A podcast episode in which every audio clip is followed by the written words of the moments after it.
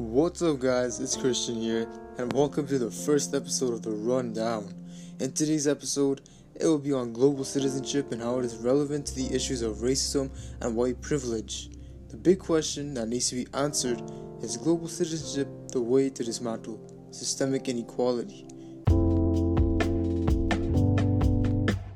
Racism and white privilege are prevalent throughout the world. It divides several groups of people due to the hatred towards individuals of a certain identity and the unequal distribution of resources, not only on a national scale, but on a global scale. Global citizenship is the method to dismantle systemic inequalities by contacting people of higher authority, such as MPs. They can then use their status to get in touch with multi country organizations such as the UN and the G20, who can then use their platforms to reach other nations and spread a message on how we, as world citizens, can make an impact, as well as informing and having high profile celebrities who are willing to speak on these issues. What in the hell is global citizenship? Well, global citizenship is the equal status or representation of all people on a worldwide scale, which is associated with certain rights and responsibilities. This includes people being aware of global issues and advocating for positive change. To simplify this as best as I can, this means that we are all citizens of this world and that no one person or group is superior to another, that everyone should have the same rights and responsibilities regardless of any differentiating factors, because again, we are all citizens of this planet. Brother by David Chariandy and I'm Judging You by Luvvie Ajayi. They both talk about the issues of racism and white privilege more than I'm Judging You, but Brother also speaks on these things. Also, another plus is that one is based in the US and the other is in Canada, which is ideal to give an insight on how it is in both countries. I'm Judging You by Luvvie Ajayi, fantastic book, covers a plethora of issues that occur in the world with white privilege and racism being key problems. She describes it as white privilege is not having to worry about speaking for your entire ethnicity because your behavior is perceived as yours alone, not representative of everyone who looks like you meaning that the prejudice, stereotyping, and judging of colored people is applied as a collective rather than the individual like how white people are treated.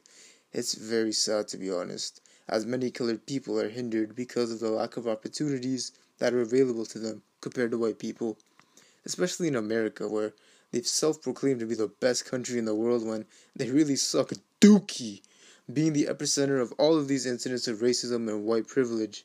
But growing up in the North isn't so sweet either to you outsiders, because in Brother, a book based in Canada, the author talks about people of color caught in the eyes of strangers, a suspicion or outright fear. You sense the halo of menace above your head, glimpse the turbulence swirling behind you as you walked. In Canada, racism is a big problem. Not as bad as the US, but I mean, what country is? It is still, however, a matter that needs to be recognized more.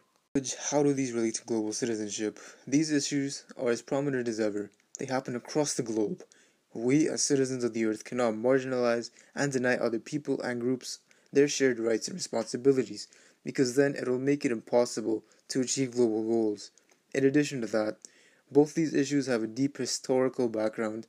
Many countries around the world were built off of the enslavement of brown and black people, as well as the supremacy of white people. These sort of go hand in hand. These issues are forms of oppression and no one can be safe from it, even with your own kind. Society for the longest time has favored white people. We're saying that white people benefit from an automatic position of privilege because of their skin color in a larger racist society, especially racism. It literally happens in every country on this planet. With this being the case, it just makes everything more difficult in the sense of global citizens trying to trend in the right direction. It is sad, but more times reality is sad.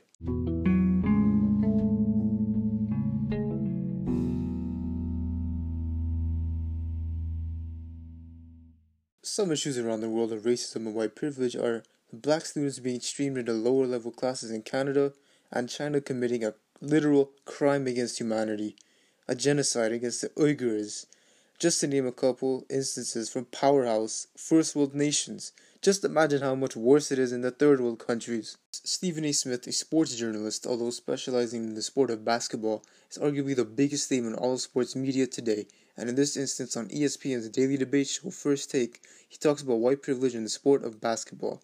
Now, how does it relate to basketball, you might ask? Well, a basketball team in New York called the Brooklyn Nets had hired the former Canadian pro ball player Steve Nash as their new head coach. Stephen A expresses that due to his skin color, he was able to land this job. And just a quick side note coaches usually coach teams that are in rebuilding phases, which means that the team is trying to construct a squad by trading, drafting players, and whatnot. But the principle in this instance is that Steve Nash, who has no prior coaching experience and is white, was able to land a coaching position for a team that is championship caliber, which almost never happens, along with the lack of black and brown coaches, which Stephen A. has pointed out. And so, this being a case of white privilege in many eyes shows that it exists everywhere and that is it is really a problem in all aspects. Now, I'll tell you one thing not to do, and that's to avoid. Ajayi says avoidance has never been a great tactic in solving any problem. For most situations in life, not addressing what's going wrong will only make matters worse. Moving on, some plausible solutions are to start networking and reach municipal representatives that can then further contact multi country organizations like the UN and G20, as well as having high profile celebrities use their platforms to spread awareness to the general public and enlighten them on the effects that these issues may have. More solutions can be the first just to get rid of the grudges and biases because those are what fuel for these inequalities to keep appearing in our daily lives.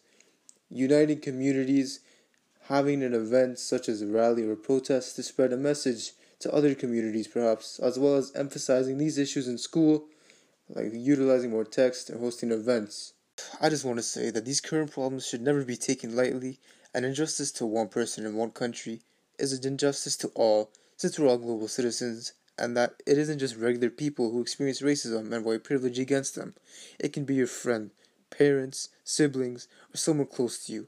So I just want to leave listeners with the mindset that it will be difficult to completely abolish these problems, but to minimize them isn't impossible.